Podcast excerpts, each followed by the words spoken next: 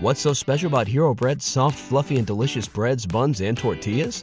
These ultra low net carb baked goods contain zero sugar, fewer calories, and more protein than the leading brands, and are high in fiber to support gut health. Shop now at hero.co. As humans, we're naturally driven by the search for better. But when it comes to hiring, the best way to search for a candidate isn't to search at all. Don't search, match with Indeed. When I was looking to hire someone, it was so slow and overwhelming. I wish I had used Indeed. If you need to hire, you need Indeed. Indeed is your matching and hiring platform with over 350 million global monthly visitors, according to Indeed data, and a matching engine that helps you find quality candidates fast. Ditch the busy work. Use Indeed for scheduling, screening, and messaging so you can connect with candidates faster. And Indeed doesn't just help you hire faster. 93% of employers agree Indeed delivers the highest quality matches compared to other job sites, according to a recent Indeed survey. And listeners of this show will get a $75 sponsored job credit to get your jobs more visibility at Indeed.com slash podcast. That's Indeed.com slash podcast. Terms and conditions apply. Hello, everybody, and welcome to another edition of WrestleNomics Radio. I'm Brandon Thurston, broadcasting live from snowy Buffalo, New York, where today today is January second, 2022, uh, and I'm joined today by my my fellow cisgendered white male, Chris Gull. Uh, it's great to be here, and we have quite the show for you today. On today's episode, we're going to discuss the comments from Big Swole and Tony Khan's response on Twitter and everything that came with that. We're also going to discuss uh, the holiday tour live events for WWE, including the one in Buffalo that I attended. Uh, we're going to uh, discuss some COVID protocol changes at the WWE Performance Center and much more on this first WrestleNomics of 2022. Yes, that was so professional. That was excellent. Outstanding job, Chris Gullo. Well, Okay. Are, are, you- are you ready to talk about race and gender? You ready to go? Well, let's just get right into it. Uh, Okay. First, let's let's start. I'll let you read this. one. Let's start with this is from November 30th.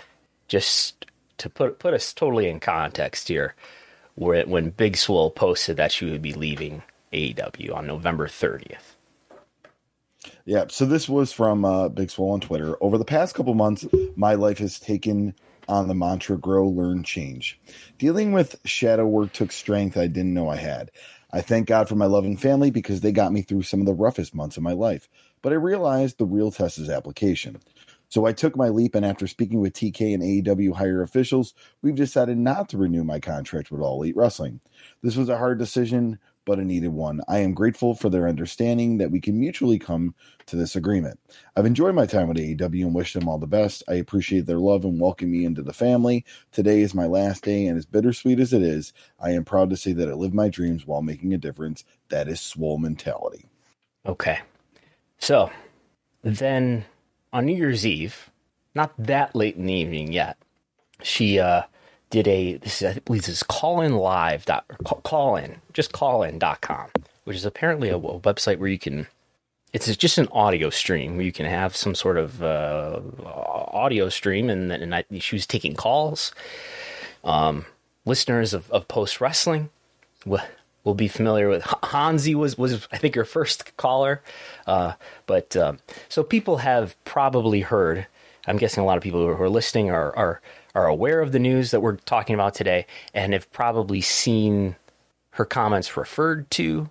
Uh, the the story that Tony Khan ends up quote tweeting, which is a fightful story, uh, transcribes a lot of her comments. Uh, really, all, all the comments. Well, a lot of the comments that are that are pertinent to this. Um, but we're gonna play about a, minute and forty five second clip of what she actually said, just so we can hear it directly from Big Swole.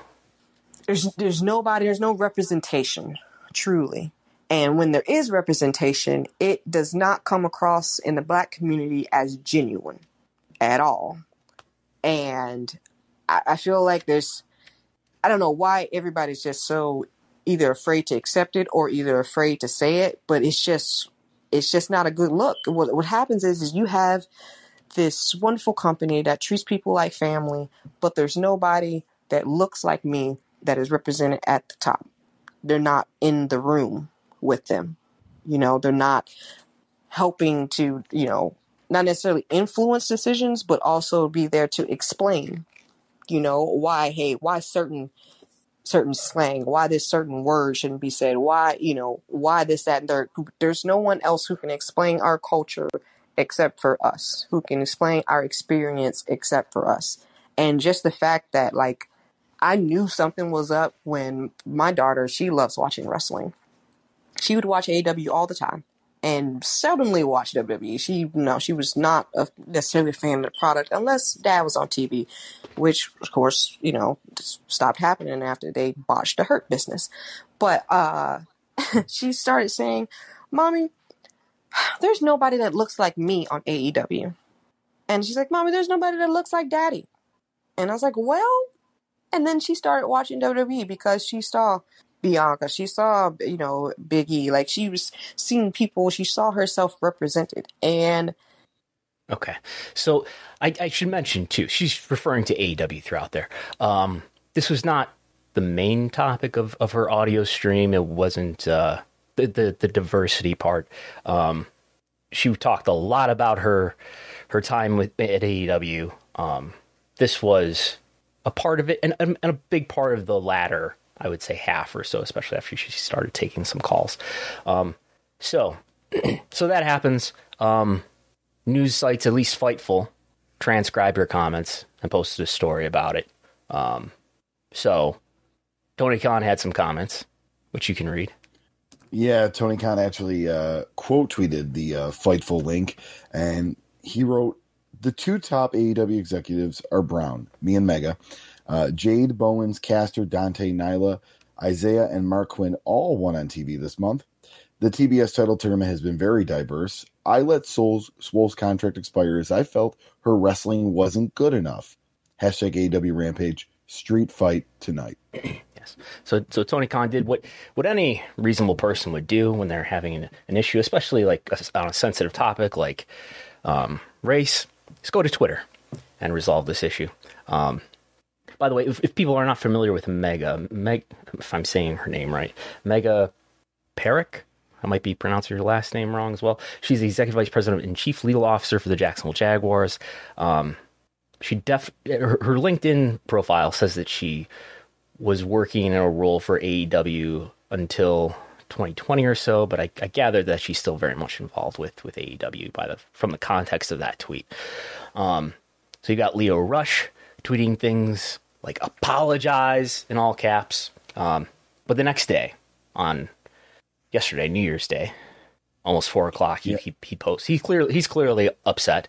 Uh, you've got also other people in AEW making tweets to to show that to say that they've been they're happy with how things are. People who are people of color and so forth, and but but then others not happy about, it, including Lio Rush, who's in AEW, and then finally uh, yesterday afternoon he posted he went to the, the notes app and posted this. Yep so he went to notes app and said i want this to be clear. I do not consider this to be a diversity issue and i at no point have thought or said that aew or tony is racist. We can clearly all see that wrestling as a whole and the aew roster is purposely diverse. Now the issue at hand was a racial insensitivity issue. Uh, having spoken to Tony and Megha, we have discussed the endeavors to further understand the struggles of the black community. I am grateful to be able to understand more about Tony and Megha's own ethnic backgrounds and glad that they are actively seeking input from an African American perspective. I am proud to work for a boss and a company to try who tries to make these strides in social uh, equality. I look forward to working with Tony to keep making steps toward positive change, and I pray that 2022 is a year of positive change in all aspects. Mm-hmm. So, we'll go over some some data now. Um, we'll look at WB and AEW. Uh, I'm going to look at their at the top. We'll, we'll explain as we go, but um, I wanted to. It was easier for me to look at uh, women's matches compared to men's matches as opposed to uh, when it comes to race, figuring out what race everyone was. Um, there, when in AEW's case, they have countless wrestlers who have had one-offs or have only had a couple matches for AEW just because Dark is is so prolific. Um, I, I did try to try to figure out everybody's race, but at, at, a certain point, it was like I I just I, by visual sight, I just don't know. Um, but what we can do is we can look at this. so what I I have the cage match data scraped and I went through. Fortunately, with our cage match data, we have match order as a column.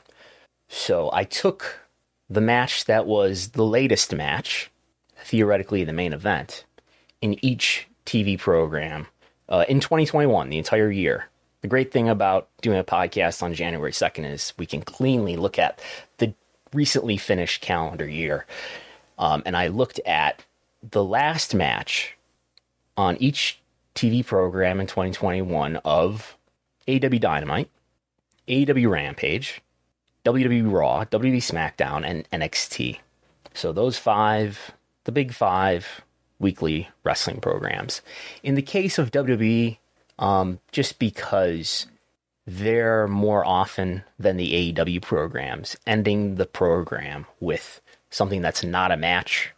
This may or may not be as pertinent to WWE, but the results seem intuitive. Um, in the case of AEW, I think this is pretty reliable because I I, I remember when the um the go home show to Full Gear happened and and uh, there's a contract signing between Kenny Omega and Adam Page. It was it's it really stood out that oh they they ended this Dynamite without a match. Um, so almost every Dynamite and Rampage are ending with a match, so it does reflect the main event. Why are we looking at the main event? Well, um, it gives you an idea of who's being put in prominent positions on the card. Um, but here they are. Uh, number one, the mo- the person with the most last matches on a- on AEW uh, are Jon Moxley, Darby Allin, Kenny Omega, Eddie Kingston, Sammy Guevara, Matt Jackson, Chris Jericho, Penta, Pac, MJF, Miro, Lance Archer, John Silver, Cody Rhodes. We're going to do the top 25.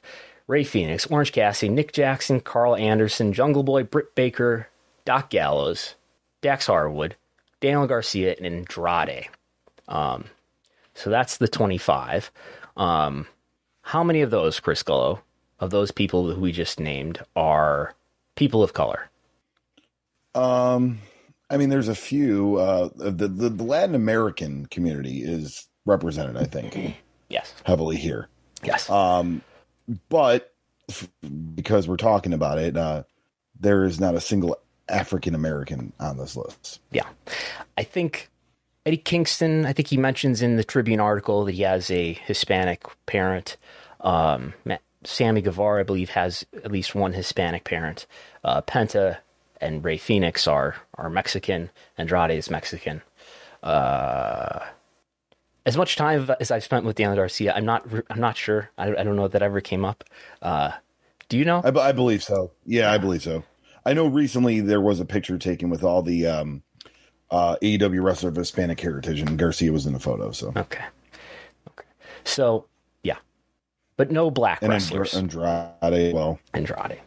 So no black wrestlers. The rest of these folks, I, I would think, are white. But so when we go to WWE, number one with the most instances of having the last match on Raw, SmackDown, or NXT is Bobby Lashley, followed by Jay Uso, Big E, Drew McIntyre, Kevin Owens, Sami Zayn, J- Jimmy Uso, Finn Balor, Tommaso Ciampa, Roman Reigns, Kofi Kingston, King Xavier Woods, Happy Corbin, AJ Styles, Rey Mysterio, Randy Orton, Pete Dunne, Dominic Mysterio, Charlotte Flair, Cesaro, Bryan Danielson, funny enough, Shinsuke Nakamura, Santos Escobar, Kyle O'Reilly, and Johnny Gargano. We've got two AEW wrestlers uh, who have left WWE on that list. So, uh, several, multiple black wrestlers on that list, right? Including Bobby Lashley, Big E, uh, Kofi Kingston, Xavier Woods, and a few Hispanic wrestlers as well, right? Including and Samoan wrestlers, the Usos, Roman Reigns. Yes. So the the issue that I think a lot of people had with Tony Khan's tweet is that he mentions Jade Cargill, Anthony Bowens, Max Caster, Dante Martin, Nyla Rose, Isiah Kassidy, and Marq Quen, who are private party, the latter two. Uh, none of them appear in this top 25 list of people who have had the most main events on Dynamite and Rampage. Uh, so there's that. All right. And uh, moving on to, uh, let's see here. We're breaking down the title holders Yeah, in so- 2021. between So, so something else we can look at is well, who's had the titles? This is very similar. Uh, who have been the AW World Champions? Adam Page and Kenny Omega. Who have been the TNT Champions in 2021? Cody Rhodes, Sammy Guevara, Miro, Darby Allin.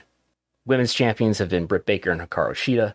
AW Tag Champions have been Lucha Brothers and the Young Bucks. So we've got, as far as people who are people of color there, we've got Sammy Guevara, Hikaru Shida, Lucha Brothers. WWE, an abridged list of their many titles. Uh, WWE champions in 2021 have been Big E, Bobby Lashley, The Miz, Drew McIntyre. Universal champion was only Roman Reigns. Uh, Raw Women's champion Becky Lynch, Charlotte Flair, Nikki ASH, Rhea Ripley, Asuka, SmackDown Women's Champion Charlotte Flair, Becky Lynch, Bianca Belair, Sasha Banks. So we've got, as far as people of color here, Big E, Bobby Lashley, Roman Reigns, Asuka, Bianca Belair, Sasha Banks. So more in the case of WWE, looking at a limited number of their titles. Obviously, we could have gone even deeper, but that's let's look at the major titles. I figured compared to AEW's fewer titles. Um, and we can look look at Google Trends too. This what's the what's the use of looking at this? You could say it's kind of a self fulfilling prophecy. Prophecy when we'll look at Google Trends. Google Trends to me are basically a measure of yes, how literally it's a measure of how many, how much people are searching for. In this case, a given personality. Um, I think it's also reflective of name ID. I think it's reflective of mind share. By that I mean how much are people thinking about this person.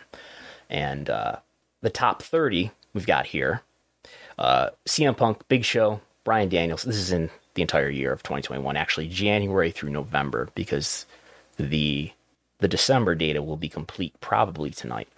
Uh, CM Punk, Big Show, Bryan Danielson, Jon Moxley, Sting, Kenny Omega, Adam Cole, Chris Jericho, Ma- Mark Henry, Matt Hardy, Aleister Black, MJF, Cody Rhodes, Tony Khan, Andrade, Adam Page, the Young Bucks, Jake Roberts. Jake Roberts is always performing well in the Google Trends. Uh, Dustin Rhodes, Miro, this is worldwide, by the way. Uh, Tay Conti, Darby Allin, Christian Cage, Orange Cassidy, Jim Ross, Thunder Rosa, Britt Baker, Taz, Hikaru Shida, and Brandi Rhodes, the top 30. Um, so it's we've got people of color here. Uh, Mark Henry, not a wrestler for AEW, but just an announcer. He hasn't had any matches yet in AEW. Um, Andrade, Tay Conti, who's Brazilian, Thunder Rosa, who's Hispanic, and Hikaru Shida, who's Japanese. So, oh, and Brandi, Brandi and, Br- Rhodes. and Brandi Rhodes, of course. Um, so there's that. Um, and we can look at two. This is concerned with gender. I took all the events for WWE and I categorized them into event categories. So we're looking at the house show category probably includes one show. The house always wins show for this is again for the entire calendar year of 2021. Um, but we've got pay-per-view pre-shows. We've got what I categorized as streaming events, which is Dark, Dark Elevation, the women women's eliminator tournament that they did that was on YouTube, and the one instance of the Rampage buy-in on the Friday Night War night. Basically, these are these are things that were on YouTube for them that I'm calling streaming. In the case of WB, this will include uh, 205, basically everything that's only on Peacock, uh, 205 Live, WWE main event, NXT UK, and the Superstar Spectacle. There might be a couple miscellaneous events in there as well. Um, and then we've got the television category, which in AEW's case is Dynamite and Rampage, and in WWE's case is Raw, SmackDown, and NXT. And then we've got pay per view, or as they have been retroactively renamed, live premium events. So I apologize to WWE for for using this banned term. Um, but so what's what stands out here? Uh, women overwhelmingly uh, dominate the, the pay per view pre show uh, for AEW. Now AEW does four pay per views in a year, so this was reflecting probably for uh, pay per view pre shows. 67% of the matches on the pay per view pre shows have been women's matches. Uh, if you compare that to WWE, it's only 38%. Um, streaming, uh, 31% of the streaming matches were women's matches. And then it, it diminishes from there, which I which I think this is in order of importance, right? The streaming matches, at least these last three, television is next important and pay per view is most important. 22% of the television matches have been women's matches, 14% of the pay per view matches have been women's matches for AEW. Uh, in the case of WWE, uh, it's more favorable, somewhat, to women, uh, where you've got their streaming shows. Only 20% of the matches are women's matches. This might be driven by 205 Live until recently being all men's matches. Um, but anyway, the house show, the TV, and the pay per view for WWE are very similar. Uh, 28% of, of house show matches are women's matches, 29% of television matches, and 29% of pay per view matches. Again, what is that? How does that compare to to W or to AEW? You know, 22% of TV, 14% of pay per view, versus we've got we've got basically a breakdown of 71-29 for WWE. Um, so there's that. WWE has more women's matches by percentage. WWE is this massive brand, that massive company that has all these different brands of of uh, wrestling. So they've got way, way, way more matches on the whole. But as a percentage, um, at least on TV and pay per view, they have more women's matches. And in the case of AEW, they have on TV and pay per view a smaller percentage of women's matches. But if you're on streaming, where, you know, if you're on Dark and Dark Elevation, where things are somewhat less important, this is somewhat uh, stacked by the women's eliminator tournament. I would guess not that much though, because of how the vast number of matches that have happened um, on on um, Dark and Dark Elevation. Um, so anyway, now another thing I, I looked at here is the number of minutes, the average length of men's and women's matches. Um, you would think that the uh, the women's matches would be shorter. That is that is the reputation is that women women's matches are like two minutes and then, then they get them out of there. So what we see is, and the, the main thing we I think we want to look at first is what what's happening on television and on pay per view. Uh, the average match on television for men in AEW is about eight and a half minutes, and it's just under seven minutes for women. So shorter uh, for women. Similar case though similar difference uh, on television for WWE. Matches on WWE are actually longer on average. Uh, almost 12 minutes for men on television in WWE, just over 10 minutes on television uh, for women in WWE. Which is very interesting because that's not the narrative on Twitter. I, I know D- WWE did a uh, did the Queen of the Ring tournament that had a exceptionally short, right? Like every match was two or three minutes long. Um, but yeah, I think a lot of this just just the fact that these that the matches are all longer, the the averages, right? I mean, for at least for television, um, both the men's and the women's matches are longer on average. I think is probably driven by first. Firstly, you've got Raw is three hours long, and they've got to fill it out with something. Um, but even pay per view is longer. Uh, Fourteen point four minutes is the average pay per view men's match. Thirteen point eight minutes is the average women's match. Um, and for women, the average pay per view match is actually longer 12 and a half minutes for women, 12 minutes for men. I wonder if that's, if that's driven by like battle royals or something. I know they just did the um the women's battle royal. So all right. And then and then uh viewership, right? And then we can look at viewership. This is something that I've shared before. Um, so this is not terribly up to date. This is from the period of July 1st to September 12th. So roughly almost the entirety of Q3, um, where we see that uh, who has the largest white audience by percentage? It's AEW. Uh, who has the largest people of color audience? WWE, and WWE has an especially large uh, black audience, with SmackDown in that period averaging 26% of its audience. Uh, black Americans is U.S. viewership. Uh, NXT 21% black, WWE Raw, 23% black. Um, and the Hispanic audience by percentage for WWE is larger too. Um, even comparing against Impact, with Impact having a pretty small sample, I always sort of, at least in week to week changes, I'll say, you know, I wouldn't take the the week to week changes of Impact that seriously. But if we're looking at a large period of time, average, where we've got many data points to average together, this is probably more reliable. Uh, 56% of the Impact audience in this period was white, 18% black, 19% Hispanic, and 7% another race. Um, how does this compare to the universe estimate that is the entire US population? Uh, the US population, according to this, maybe this is the television, I think this is the, the whole population though 61% white, 13% black, 19% Hispanic, and 7% an, an other race. Um, so this tells me that WB over indexes in in black viewers. AEW is right about on par with the population. This, but, what I think, what I read from this though, is that maybe the potential audience of wrestling fans, maybe more so reflected in WWE, WWE's uh, breakdown, is that the average, the, the the wrestling population or the potential wrestling audience is relative to the population disproportionately black. And if that's the case, AEW is not capturing that potential audience, or it's a, it's capturing an, an, audience that is more reflective of of the U.S. population. Um, so we got another thing to look at here.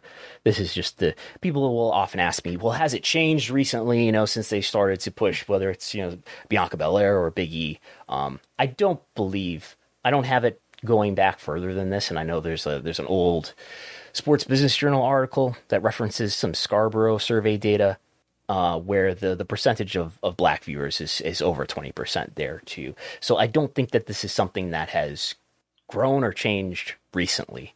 Uh, I think this has been the W audience for a pretty long time. Um, so there's that. Um, yes. I do want to say, um, so, you know, we'll talk about a little bit later. I attended the live event in Buffalo uh, six of the seven matches had a wrestler of color in in the show, mm-hmm. and two of the seven matches featured females. So, yeah. So I, I've theorized why why is there this difference in audience, and maybe even maybe maybe it's even applicable to why there is this difference in in roster, and that when I've been on indie shows, especially like the super indie shows, I've been at, uh, you know, I did, did uncharted territory and so forth. I used to, you know, after the mat, after I was done wrestling, I used to stand at the, at the merch table and you sort of look out at the crowd. And sometimes I would notice and think about it, be like, oh, wow, this is, this is disproportionately white men here. Um, and why, why is that? Maybe, maybe it, there are economic factors involved in that, you know, it, independent wrestling, both for fans and, and for wrestlers, I suppose, there's a lot of travel involved. Um, and in the case of, of, wrestlers, there's training involved, and uh, these things cost money.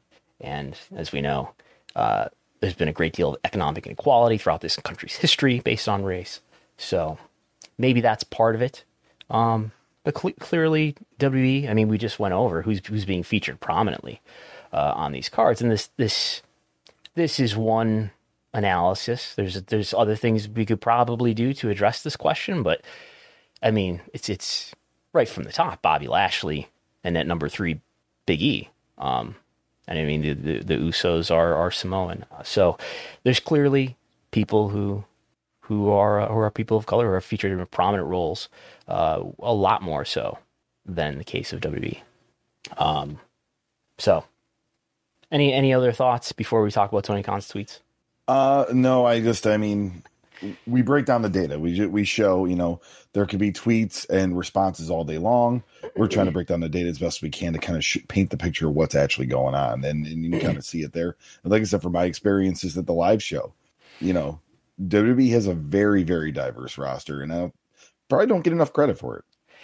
Yeah, I mean, obviously this this this is on New Year's Eve, and and uh, not that New Year's Eve was a determining factor, but you know, this caused a lot of um subsequent reactions on Twitter and uh, a lot of controversy. So I don't know. I think um, tweeting about this in the way that he did is not a great idea. Um, if we're talking about from a purely economic and PR standpoint, um, it makes the situation worse to address it the way that he did. Um, that's the perception that I have. Now it's Twitter. Maybe it's it's probably only a relatively small portion of your audience that's going to be aware of this. Um, but it puts it more in people's minds. Um, we're probably not talking about Big Swole's comments this morning if he doesn't tweet what he tweeted. Um, and uh, this is not the first time that Tony Khan has uh, tweeted in reaction to criticism. Uh, just a couple weeks ago, I when he when he tweeted this, and I told you, oh, we're gonna have to talk about this. Uh, I said, oh, Tony Khan is two for three, two out of three weeks where he's uh, made us talk about something that we probably wouldn't talk about otherwise. It was a couple weeks ago where he was responding to the the Fox News article um, about about you know AEW's ratings, what's going on with AEW's ratings, and Shad Khan had a had a tough week with Urban Meyer having to be fired and things like that. Um, so I think this. What are the issues with the tweet? Is that um, he's he's mentioning wrestlers who are not featured that prominently, who are mid carders, um, and uh, her wrestling wasn't good enough. A lot of people took issue with too. Um, I would imagine that Tony's feeling is that you know if somebody's going to criticize you in a way that he feels is not valid, not legitimate, uh, that it's beneficial to uh, to react to it and uh, get that hashtag going. He made sure to hashtag that AEW Rampage. Um, so there have been times actually where Tony Khan has not tweeted that much, and uh, according to Social Blade, and um, and AEW did just fine. I mean, throughout uh, throughout the spring and into the summer. Well, I guess the, the, the entirety of the summer, he averaged zero tweets per day. Um, you know, he could have tweeted something to the effect of, you know, we're very proud of our our diverse roster and we're 100% committed to, you know, keeping that going going forward or something put more eloquently than that. Um, you know. And another thing you could say is that look, AW's got uh, a pretty strong Hispanic representation, whether that's the Lucha Brothers, Andrade, Sammy Guevara, Ricky Starks. Um, so, but it's uh, there is there is a lack, especially of of black wrestlers featured in prominent positions. Um, to to the really engaged fan with this type of information, I think it does to lead to lead lead one to wonder, regardless of what the finish is, uh, on uh, so that the TBS title final will be Jade Cargill and Ruby Soho. And if she wins, well, is he? Did they change the finish to because of this? Are they overcompensating? Um, if she if she doesn't win, some people will, will probably be upset. But, but yeah. Um, one thing that that Swole mentioned in the audio stream, and I listened to to a, a, lot of it. I didn't listen to all of it, but a lot of it is um, she mentions that uh, you know that people are saying, well, we just wait, wait three or four or five years, um, and then you you could you can have a, a, you know a black main eventer or something like that, a black champion in an AEW. Um, now the wrestlers have got to be over, but part of being over is is a self fulfilling prophecy of who you give um, opportunities to to get over.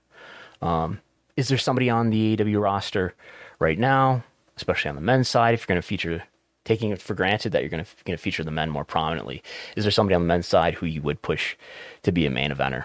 Um, I don't know, maybe, but it brings to mind uh, something that uh, I remember James Baldwin saying in the 1960s. Not that I was alive then, about um, Bobby Kennedy in like 1965 was was saying that you know, I think in uh, 30 years or so we could have a black man be the president, and um, and James Baldwin say that you know to the to the point of view of the of the barber in Harlem, Bobby Kennedy showed up two or three years ago, and uh, you know maybe to white people this this sounded like a a very refined and very optimistic thing to say that there could be a black president in 30 years. You know, if you're good, you know, if if if, if everything goes right, if you behave, maybe you could be president.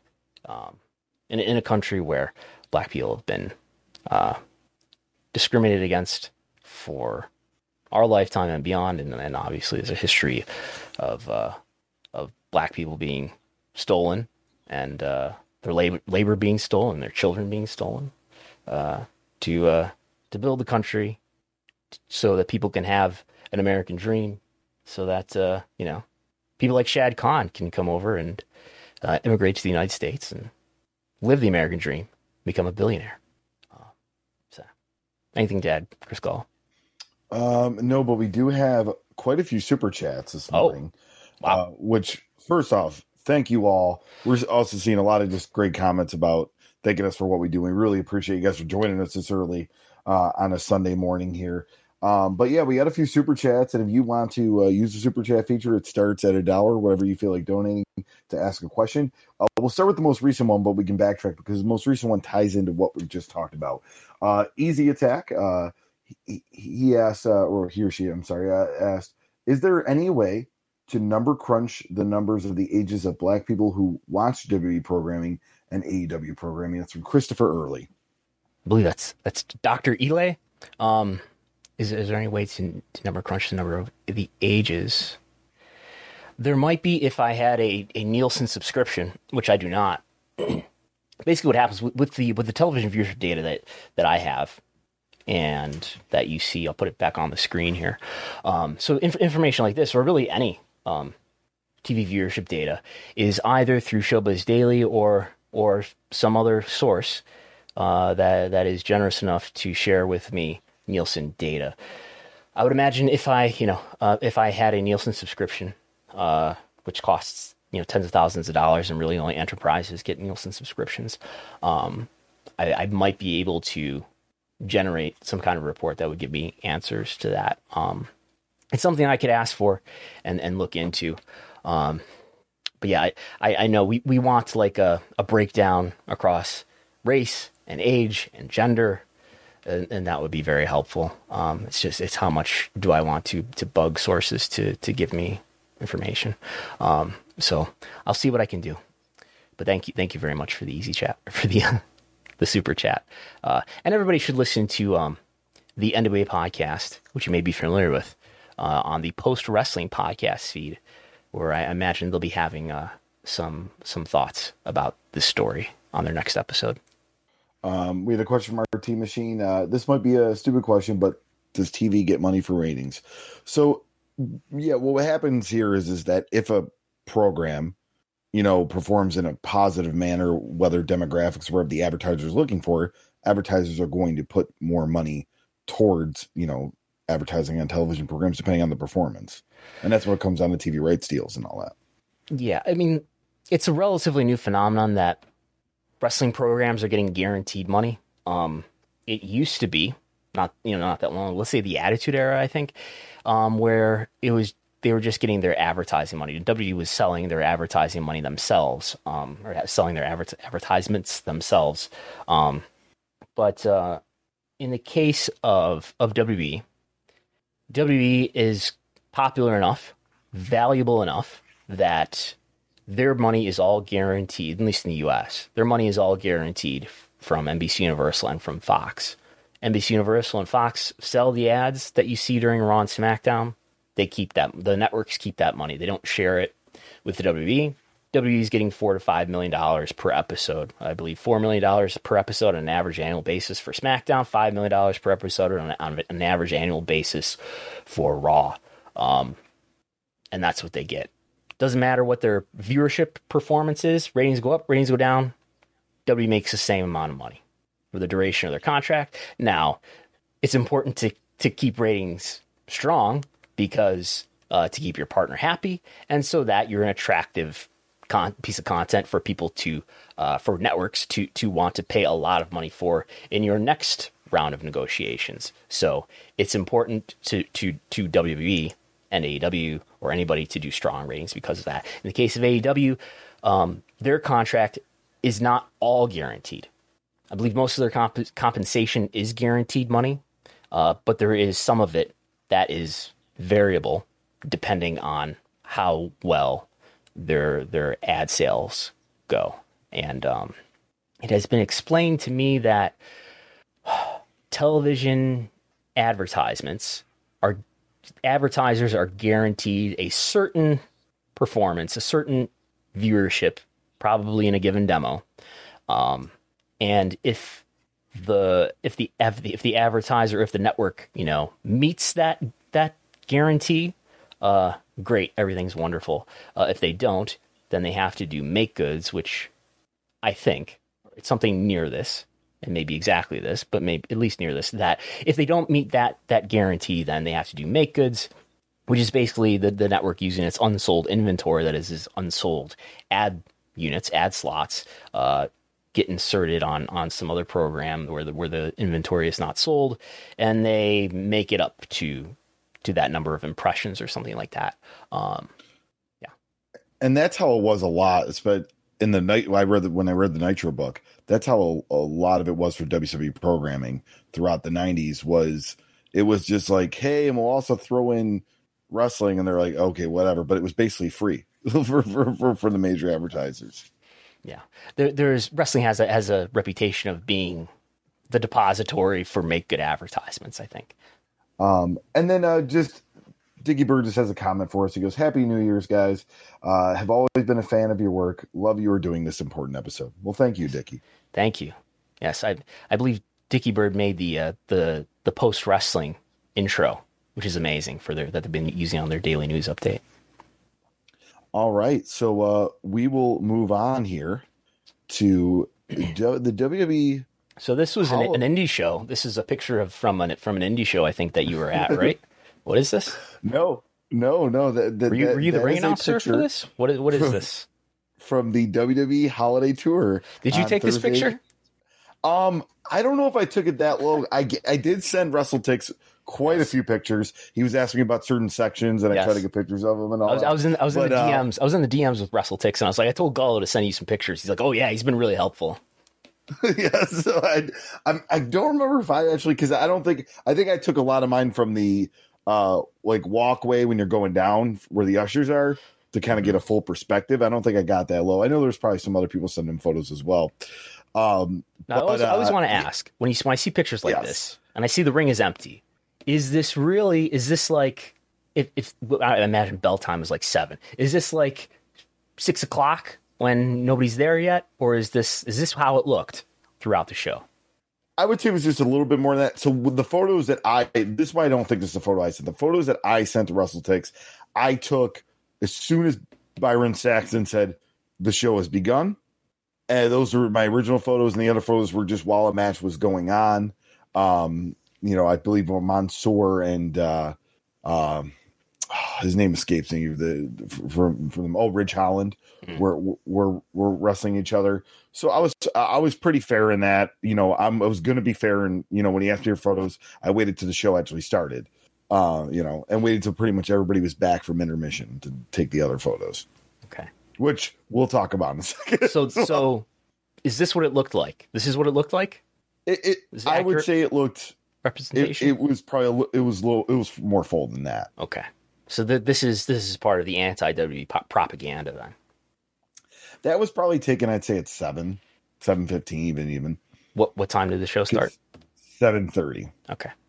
Um, WrestleTix has the final count. We're focusing on Buffalo because we live in Buffalo, but uh, WrestleTix, WrestleTix had the final count at 3,731 for Buffalo, uh, the 30th, Thursday. Um, that was so WrestleTix has this chart of North American house shows that I've that I've turned 90 degrees into a bar chart. Um, this was one of the one of the lower performing house shows that W has done. Uh, Grand Rapids was comparable. Uh, Corpus Christi was lower. Charleston, West Virginia was lower. And Syracuse, New York was lower. This is within the last month, month, month and a few weeks. Um, so well below average for WE, but you know, we look at the um, the average for uh, events for W and AEW always noting that yes, WWE is running way more events. Um, this includes house shows and uh, and TV tapings. It's notable though that this this last week of December is usually a really strong period for them. Um, we'll talk about Madison Square Garden in a moment. Um, but uh, we've got an average in December of 6,153 for AEW, 6,200 uh, to WWE's 5,600. So for the second month in a row, on an average basis, we've got five AEW shows to 20 WWE shows. Uh, in the month prior, November, seven AEW shows to 21 WWE shows. Uh, but for, for the second month in a row, and I guess this is three out of the last four months because because of September, um, AEW has a stronger average attendance. Um, it would be more fair to look at this uh, by t- just by TV tapings for for WWE, looking at Raw and SmackDown versus whatever TV tapings uh, AEW is doing.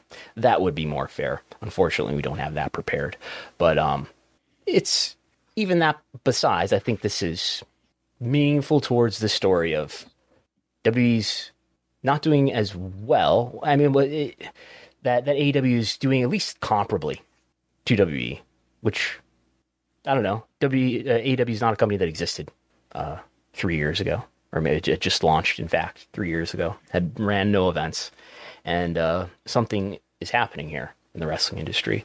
Um, so What's so special about Hero Bread's soft, fluffy, and delicious breads, buns, and tortillas?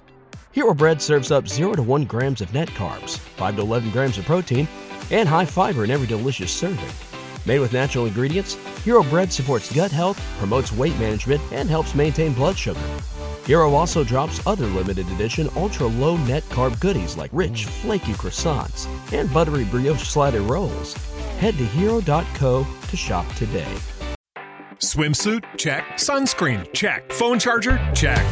Don't forget to pack the 5 Hour Energy. It fits great in a pocket or carry on, and the alert feeling will help you arrive ready for anything. Now get 20% off when you use code 5HE Travel at 5hourenergy.com. Expires April 30th. One time use only, not valid with other discounts. Remember, visit 5hourenergy.com and use code 5HE Travel to save 20%. So, just my thoughts because that that WWE live event that I attended Thursday night was probably the first uh, live event I WWE live event I've attended in quite a few years, especially a house show. It's been a few years since I've seen a house show there. Um, now, uh, my ticket uh, was free as a friend of mine won tickets on the radio and said, "Hey, he knew I was the wrestling guy. He's like, hey, you want to go?" It's like, sure, why not? So, so you're a uh, comp. I knew mul- I knew multiple te- people that won tickets off the radio.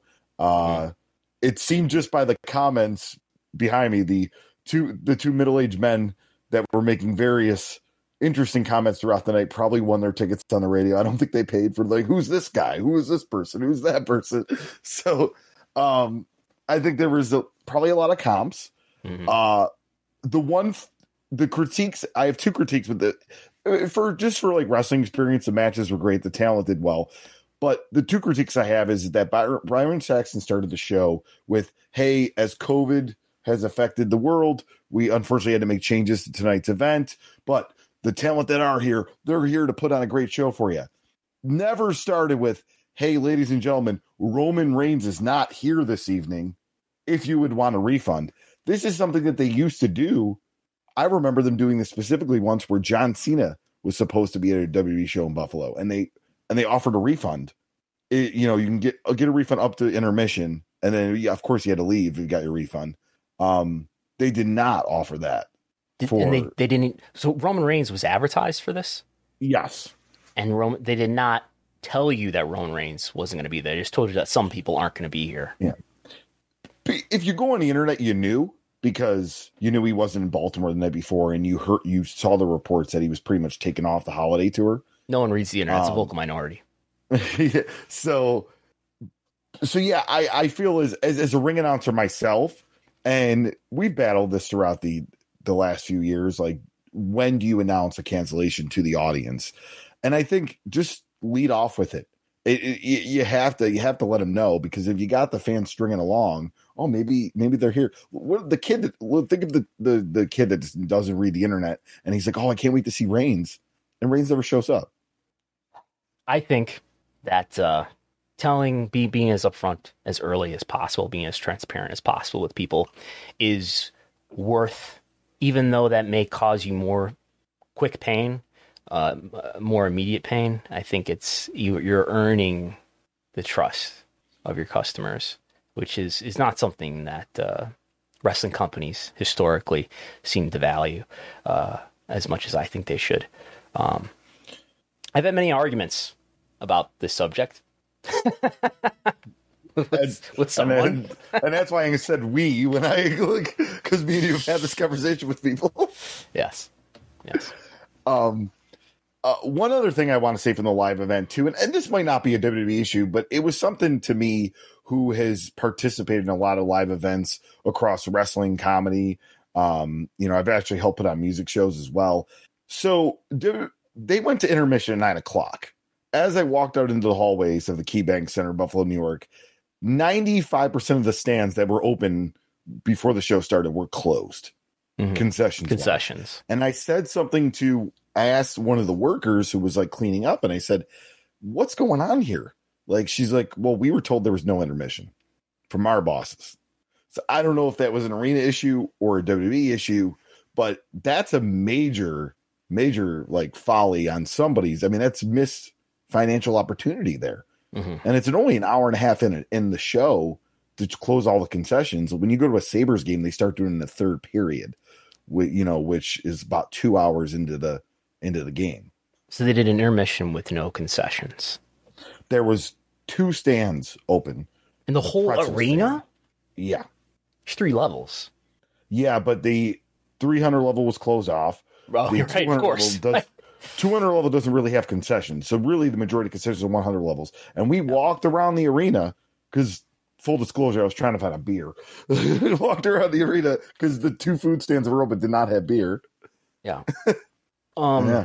M- maybe we can hook up W with uh, Riverworks or something. The, uh, maybe, maybe yeah. the smaller venue uh, a few blocks away uh, that we've run indie shows at, um, or been a part of indie shows at. Um, all right. Uh, before I, we move I, on, I, I do wonder. I, let me. Let me oh, go ahead. I'm sorry. Ramble about this. I, do wonder if, and if people have raised this this issue to me, like, why are they running these big venues? I can understand the holiday tour because you expect attendance to be a lot better than it was, but um, why why why are we running? You know what what what would be a pay per view sellout? What would be a, a, really full sellout at, at at this venue? It would probably be like eleven or something like that, eleven thousand and you've got you've put under four thousand in there, a lot of it not paid. I mean that, that's like a third, a third full. What? Why are we running the the most expensive venue in the city in the in the in the metro area to to do this?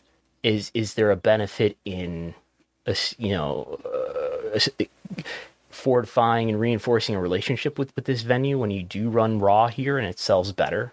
Maybe. Um, and you look at that live events uh, division, and uh, it, it's lost money in, in many quarters uh, pre-pandemic, and I expect I would be uh, this this this is just barely included in Q4. I expect this this Q4 uh, live events division to uh, to report a loss in in operating income which uh, I am I am uh, scrambling to open the trending schedules to show you that that's really the case. Um, if we look at, if I can make this, just we'll quickly look at this. This is on W's corporate website. It's something that W reports themselves. Um, if we look at, so obviously W is super profitable. W is going to report a billion dollars in revenue, and it's going to report its all-time highest, most profitable year ever in February when it reports on the full year of 2021. But they do tell us, we can look at this in a way so that you can see it. Um, but they do tell us by division how profitable uh, each division was. And if we look at, we've got 2019 on on this time span here, and where we can see that in the th- so the entire you know 2019, there's no pandemic, and uh, there's only one profitable, one positive operating income quarter for WWE, and that was the WrestleMania quarter where they reported uh, 12.4 million dollars in operating income in the live events division. As you can see, the media division is is much more profitable. Uh, but they basically broke even, negative $200,000 in Q1, lost $3.5 million in Q3, lost a million dollars in Q4. Does it make sense to run all these house shows if your attendance is going to be that weak? Q3 was great. Average attendance was amazing in Q3. Why are you running house shows though? Um, there's some values in it. You're marketing, you're going to a town and, and establishing memories for fans who may spend and engage with W more later because they were there. That's a value. Hard to assess what that value is. Um, you're giving performers experience. That has a value. Again, hard to assess what that value is, but but that that has a real value.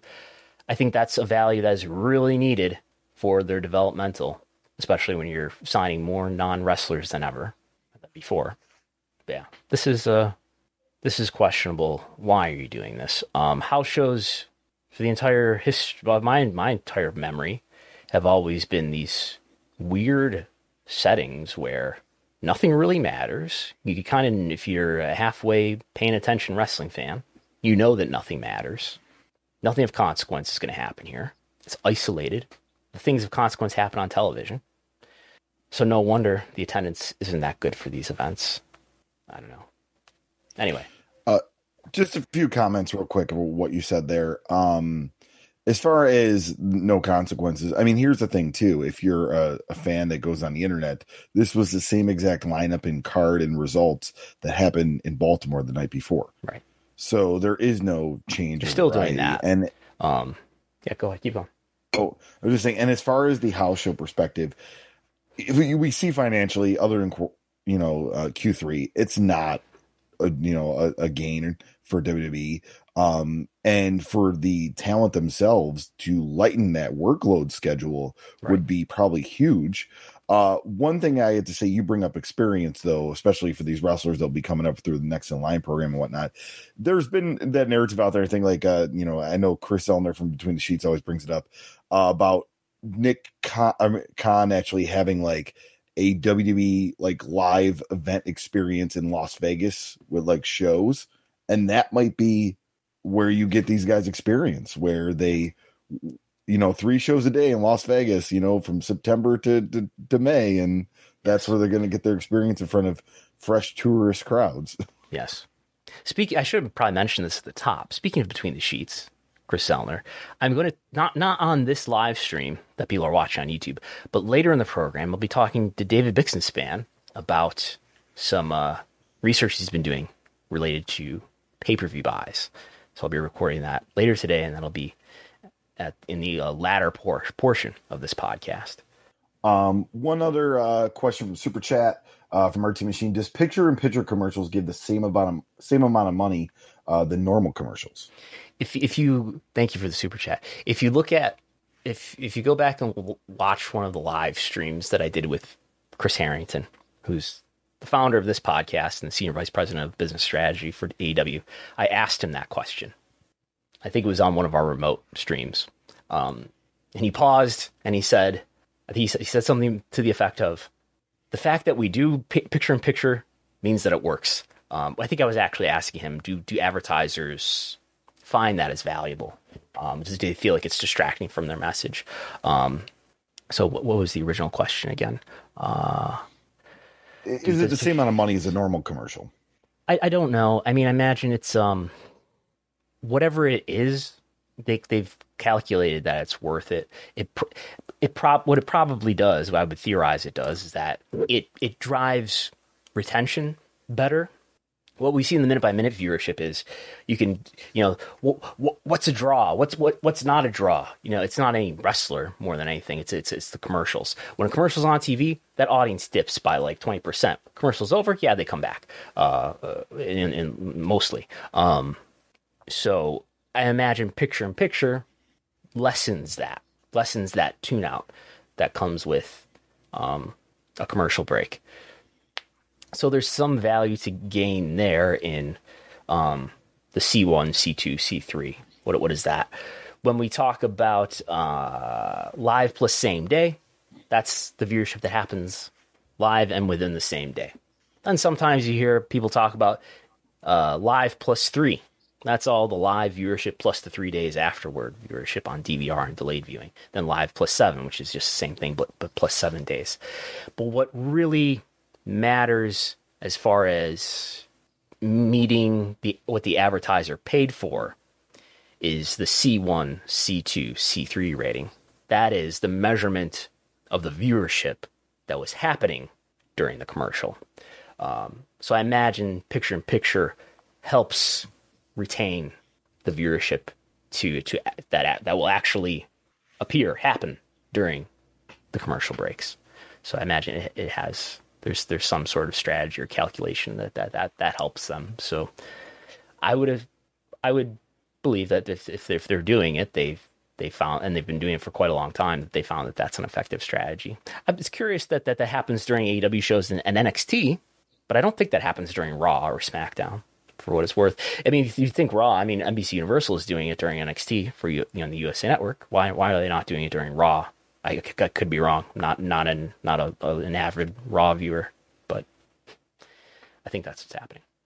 All right, uh, we'll move on uh, here, and we actually uh, uh, Fightful reported this on Monday. Uh, the Performance Center talent was informed this past weekend that they're no longer required the twice weekly COVID testing that has previously been mandatory.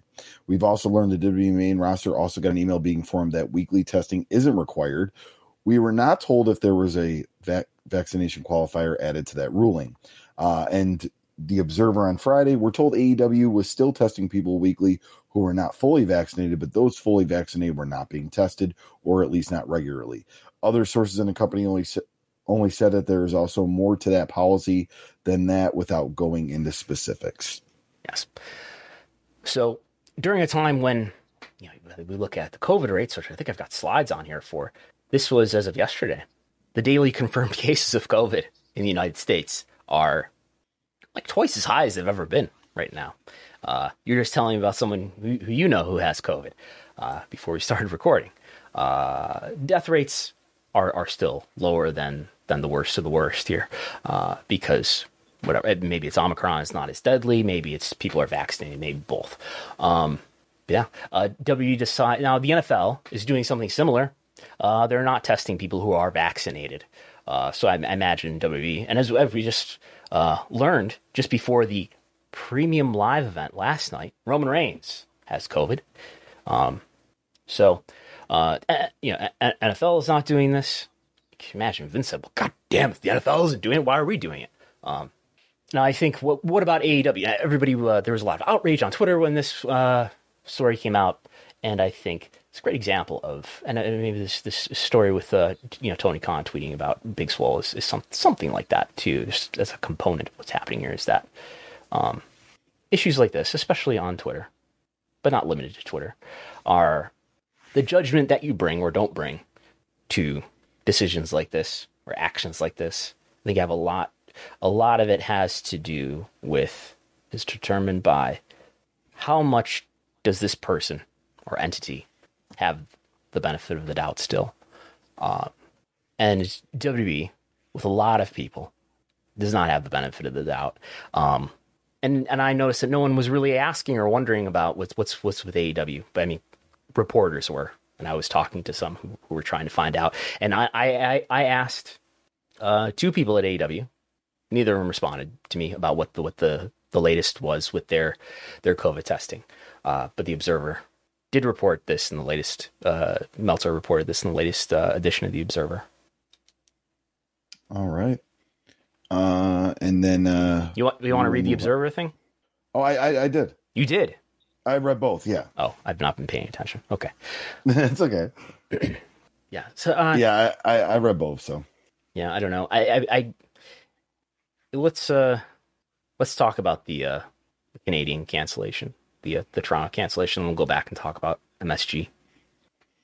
Yeah, so uh, this was from the Coca Cola Coliseum, uh, the WWE live event uh, scheduled for December 29, 2021 at Coca Cola Coliseum in Toronto has been rescheduled to Sunday, March 27, 2022.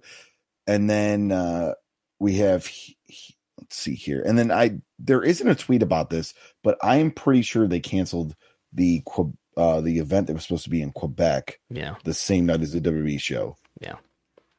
Where, so. you know, you've got other countries, even in Canada, where their vaccination rate is higher. Uh, in Japan, where COVID cases are far lower per capita. Um, take they take this much much more seriously, or the restrictions are are far stronger uh, in those countries than here. I don't. I mean, I've been on. I was on the the PWI podcast a few days ago, and uh, yeah, and they were asking me, you know, what I what I think is going to happen. I don't think the United States is going to roll back. I mean, did you? How many people were masked in Buffalo in that arena? What would you say the percentage was? Oh, oh, it's it's zero because it's total vaccination. Oh, you had to prove vaccination at least. Okay. Right. Yes, you had to prove vaccination. But I did a independent wrestling show yesterday. Yes, and believe it or not, in in, in a county that is traditionally red, uh, ninety nine percent of the fans wore masks the whole time. Okay. Um. Yeah. I, I don't think the United States is going to roll back ever from this. I think you you know, people in the United States have decided that this is enough, and you know, I mean, it's, it's there's a lot of you know, you, you, you drive a car, and we've decided that driving a car is is, is, is worth the, the, deaths that come with it, and flying planes is worth the deaths that come with it. Um, people in the United States are not going to roll back. Uh, maybe they should, but I don't think we're going to see live events roll back. Um, is that a factor in these attendances that we're seeing? Um, would the Buffalo attendance be higher? Would the MSG attendance be higher? You know, there's there's there's snow on the ground and uh, I know on Thursday, you know, Impact was on TV. Well, actually, nobody watches Impact, but yeah, there was, uh, you know, uh, it's cold out right now. People want to stay home, and uh, you know, people are people text now, and there's there's gaming, and there's there's Tik TikTok is a big thing now. You know that TikTok is is out there, and you know all of that. W is competing with. They're a media company, okay? They're not just wrestling. They're doing all of it. Marvel, the the Spider Man movie just came out, really really popular. So the Matrix uh, movie, the Matrix movie, yeah. I mean, there's Netflix. So, um, MSG. I know um, Meltzer's saying that it's the, the lowest draw in, since not the 1930s. Uh, we do have some Pollstar data, uh, and this is the lowest that we've got on in the Poll. The Pollstar data is not a complete record of every W event, but it's a it's a fair sample. Um, some something like a third to a half of, of the of the W events in the last you know 20 years are in there. Uh, we don't have an attendance that's as slow uh, for for MSG. Um, WrestleTix has a tweet here mentioning the last two years. I believe these are Pollstar numbers.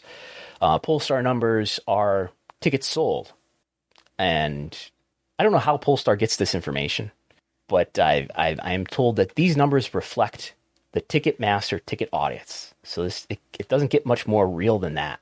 Um, so the WWE always does a holiday tour MSG show uh, on in, in, in 2019 and 2018 on December 26th, same day, day after Christmas. They did a, an MSG show. Uh, 2019, 10,795. Year before that, 13,032. This year, what did they do, Go? How, how, many? How many? How many tickets distributed did WrestleTix? Six thousand eight hundred thirty-eight. Wow. Uh, I hear the Knicks are drawing okay in the same venue, same vaccination requirement. I hear the Sabres are, despite how are the Sabres doing this year so far? Uh, not a playoff team, but not as bad as we thought they would be. They're not the worst team in the league. Okay, so not a winning team, but their attendance has been absolutely terrible. It's lowest in the NHL. Is it? How low yes. are we talking? Uh, 8,000 average was the last thing that came out a couple weeks ago. Okay. 8,000. What did, what did they draw for uh, for WE in Buffalo? 3,000. They drew 3,000, yeah. Yeah. Well, okay. So why is why is attendance this low for uh, MSG? Um, I mean, I, I, it could be the product. It could be the general interest in the product. It could also like I mean, COVID could be a factor. You know, I Knicks think it Knicks was are, a bit. Knicks are doing okay. I think Knicks sold out MSG maybe recently, like days before this. Yeah. Probably the um, current pro- product to, to the general fan. I, I think he, here's a real factor though. Uh, in in the 117 days, our friend Corey Gibson, who does great research for us all the time here. Uh, I should probably put him in the credits as a special thanks. Um, put this together, this listing of, I believe the the Observer reported the same thing, probably also from Corey, not credited though. Um, from September 10th Your phone's right on, right in front of the camera, though. Oh. From September 10th to January 5th, uh, there will have been nine events in the tri-state area. Uh, WNMSG for SmackDown in September, the uh, Newark Prudential Center, AEW Dynamite, AEW Dynamite at Arthur Ashe, Survivor Series at Barclays Center, Raw at Barclays Center, Raw at UBS Arena, Dynamite at UBS Arena. This is in Long, Island. Uh, W House Show at MSG on December 26th, and then AEW is going to the Prudential Center again in Newark uh, this Wednesday for for Dynamite. So a lot of events. Is there anything comparable to that? Uh, re- really, just examples from the hottest period in the history of wrestling uh, in 98, 99, and 2000, uh, where you know WCW ran two events and WF ran six events, uh, and uh, WCW in, in 98 or in 2000 ran one event and WF ran seven events. Uh, those attendances were much stronger uh, in that period. Uh, I, I won't I won't go through the numbers, but you can see them on the screen if you're watching on YouTube. Um, yeah. So there's all that. All right, yeah. Uh, any uh, final thoughts on this holiday tour stuff? Not Or really. just live events in general? Not really for now. We do have. Uh, as I was scrambling to get ready, I'm gonna have to. We're gonna have to look at the straight up Excel spreadsheet. Um, YouTube numbers. Can you see this? Yeah. Uh, I mean, I ha- I have it uh, up here. No, that's old. That's old. I didn't. I didn't update it. Oh, it's old. Yep. Okay. All right. Yeah. So uh, can't really see it, but no. I gotta. I'm gonna refresh this data. You're gonna see this live in the air. Look at all this data I've got here. It's in the Excel spreadsheet. The Python script hits YouTube every hour, every 60 minutes. Task scheduler opens up. It hits YouTube and it asks it not just about WD and AEW, but about some 20 YouTube channels. And uh, let's see here. What have we got? The most, the most watched YouTube video, new content, new content only, posted in the last seven days. And we say after 24 hours, what was your view count? Number one, Raw, almost a million, 900,000 views for the top 10 moments of Raw. Uh, the top five slots are all WWE. Edge soaks Miz in the black blood. No, it's not blood. It's it's a Brood bath. We can't say blood. That would be too violent. Number three, the top 10 moments of SmackDown. Uh, number four, Miz and Maurice are distraught after the Brood bath at their wedding. Number 10, the top 10 moments of SmackDown. I feel like I just said that. Number three is the most surprise, excuse me, the most surprising moments of SmackDown. And uh, this is from separate weeks. Apparently, this this is still within the last seven days. Both of these are. Can I just uh, ask a question here, like while we're going through this? Mhm. Does this kind of show how WWE is being consumed in the aspect of people are probably just watching the top 10 moments instead of actually watching Raw and SmackDown? To let's consume let's, what actually let's happened? imagine a really favorable case for WWE where maybe they're watching the top 10 and then maybe they're picking and choosing the other moments that they also watch i don't know you know who knows by the way these are these are global numbers too um Because I've done that. I've like not watched Raw and SmackDown and watched the top tens. You watched the you a top good 10. recap. yeah Yeah. um look when people have asked me about this before i think it, i think YouTube, you have to do YouTube if you're not doing youtube that would be foolish. Uh, it generates some money, not a lot. It's on it's on the level of for what WWE would be a, a, a decent international deal. I think this is about thirty million dollars per year for them. Their biggest international TV deal is India, fifty million dollars. This is probably on the level of what they're getting from the UK though. Um, but anyway, uh, if you're seeing though a migration of, of views from linear to, to digital, which I don't know how you would track, but it, let's let's say lots of people are no, who used to watch through actual TV are now watching or just picking it up through through YouTube or whatever. I think well, part of that is a change in behavior and in, the way that people consume media. The cable bundle subscriptions are declining. Yeah, people are using digital forms of media far more, but I think all, what's also a component to, to that that is contributing to that change in behavior in W's case in particular is probably the urgency which with which or the lack of urgency with which it's purely speculation on my part, but the lack of urgency with which fans feel that they have to consume this content. If, I, if this is a big deal and it feels really consequential and important, I'm more wa- likely to watch it live. If it sucks, I'll watch it later, maybe. Um, and we see that especially in younger age groups where the what what the episodes that are most often uh, the, the episodes that are are really highly viewed also tend to be the episodes that uh, are especially high in 18 to 34 viewership young adults. Um, look at that CM Punk episode where he debuted in Rampage. The median age was 43, among the lowest that I've ever seen. Um, anyway, number six finally is watch how Cody Rhodes became the first TNT champion. Um, and we could go on from there. We have to scroll to number 64 before we see another company's YouTube video here, which is Noah, with only 83,000 views. Um, so Noah beating out New Japan. It's not not till a few slots later at 70 that we see a New Japan video. These are the the, the Noah videos that performed this well are both Kenta. They have Kenta in them. I can see that in, in the uh, Romaji. Um, something that I want to start to look at, and we'll look at briefly here, and then before and we'll let you go, go. Um, you can go to I go to Social Blade, which is a, a which is also how we looked at the uh, the Tony Khan tweet rate, um, and you can get the total count of W's YouTube views theoretically, notwithstanding any any any videos that they delete or or set to private. Um, basically, I want to know how much of their views are new content that's actually been published in the last seven days, and how much of it is not. So it's from everything that's seven, you know, older than seven days. They have a massive library uh, on YouTube, and what I found was that for for AEW, looks like within the last seven days, about seventy percent of AEW's YouTube views in the last seven days are of content posted in the last seven days. Seventy percent for AEW makes sense, and, and AEW is obviously a newer company with only a couple years of history. For WWE, it's about eighteen percent 18% of their views in the last seven days are of content posted in the last seven days. So while you can say a lot of nostalgia. Well, maybe uh, who knows? It could be just. I mean, probably not. But it could be could be from stuff posted uh, two weeks ago rather than one week ago. but you know, I think I think that's a a really hmm, uh, exemplary stat in that WWE is empowered by this massive legacy. It's decades of domination of the wrestling space. You see that manifest in YouTube views where people are looking at, uh, you know, I've, I've, had people ask me, well, how much of those YouTube views are, are, are actually new content? How much of it is people just going back and looking at old stuff?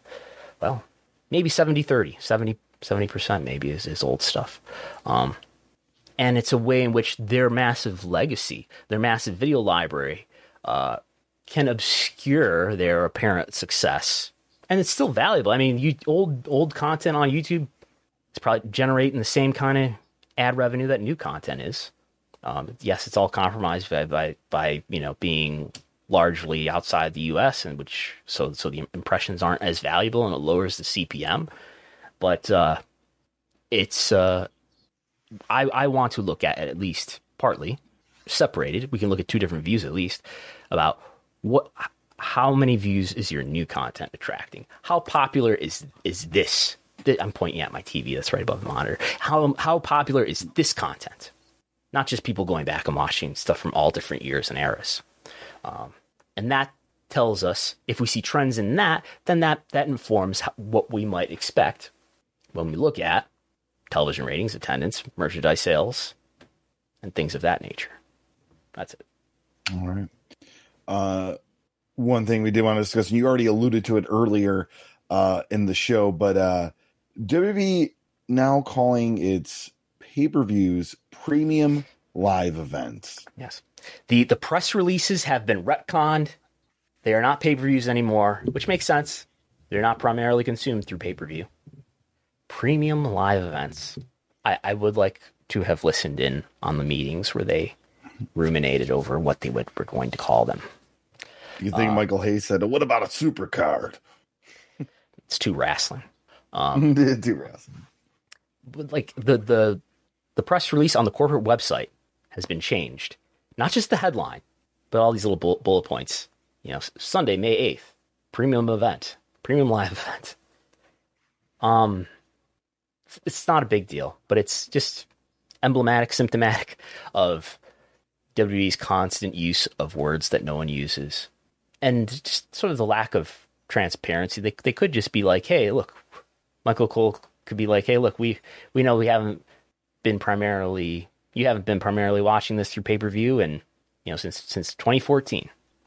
We've decided that we're going to call them premium live events now, but there's it's just like poof, nope, premium live events, premium live, premium live event, as if pay per view. No, we never called them pay per views. It was always always this way. This sort of 1984 lack of respect for the viewer. Um, in isolation, if this if they only ever did if, if this was the only time that they ever did something like this, yes, it would be complaining about things for no reason. But it's a symptom of a larger disease. All right. Okay, uh, that, that's all for, for now. Uh, I'll be talking to David Bixenspan in a moment if you're listening on audio. Um, if you're watching live, that'll be on your podcast app uh, later tonight.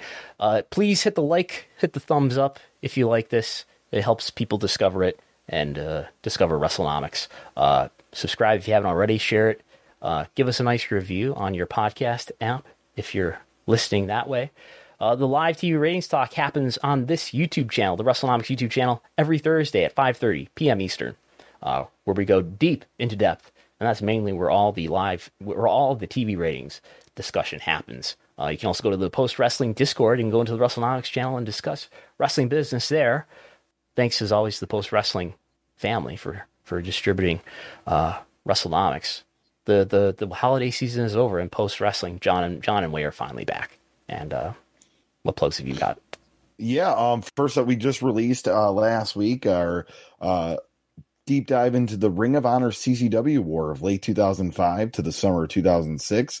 Um, and I just want to personally, because I know a lot of WrestleNomics listeners have migrated over to listening to Rediscovering Indies, and myself and Jonathan Ash, we want to thank you guys. We hit our all time listener record in the month of December. Wow. So, um, really want to thank uh, everybody for listening. And the Ring of Honor CCW episode's very, uh, very good uh, perspective, and it's crazy to see the majority of the names that are involved now uh, in AEW and WWE and whatnot. So, uh, and you know how much how. It, here's the thing. I, I the question I pondered. It may be the greatest interpromotional feud of all time because it didn't hurt either company, which is rare. Uh, yeah. Yes. Yes. Um, Unfortunately, we will not be not be having the meeting of, of Gullo and Bix here to, to discuss who did the better John Collins review. Uh, but yeah, they had uh, Bo James, so they got me on that one. Okay, you can subscribe to to WrestleNomics on Patreon and get access to my almost everyday TV ratings reports. Patreon.com slash WrestleNomics for just $5 a month. It's early in the month. We're recording this on January 2nd. It's the best time to sign up so you get that full month worth of value. Uh, you also get access on Patreon to the WrestleNomics viewership spreadsheet with tw- over 20,000 data points for TV ratings going back to late 2014. You follow us on Twitter at Brandon Thurston, at Chris Gullo, at WrestleNomics, at RTI Pod. Um, and that, that's it. We'll talk to you next time. Bye. What's so special about Hero Bread's soft, fluffy, and delicious breads, buns, and tortillas? Hero Bread serves up 0 to 1 grams of net carbs, 5 to 11 grams of protein, and high fiber in every delicious serving. Made with natural ingredients, Hero Bread supports gut health, promotes weight management, and helps maintain blood sugar. Hero also drops other limited edition ultra low net carb goodies like rich, flaky croissants and buttery brioche slider rolls. Head to hero.co to shop today. As humans, we're naturally driven by the search for better. But when it comes to hiring, the best way to search for a candidate isn't to search at all. Don't search, match with Indeed. When I was looking to hire someone, it was so slow and overwhelming. I wish I had used Indeed. If you need to hire, you need Indeed. Indeed is your matching and hiring platform with over 350 million global monthly visitors, according to Indeed data, and a matching engine that helps you find quality candidates fast. Ditch the busy work. Use Indeed for scheduling, screening, and messaging so you can connect with candidates faster. And Indeed doesn't just help you hire faster. 93% of employers agree Indeed delivers the highest quality matches compared to other job sites according to a recent Indeed survey. And listeners of this show will get a $75 sponsored job credit to get your jobs more visibility at Indeed.com slash podcast. That's Indeed.com slash podcast. Terms and conditions apply.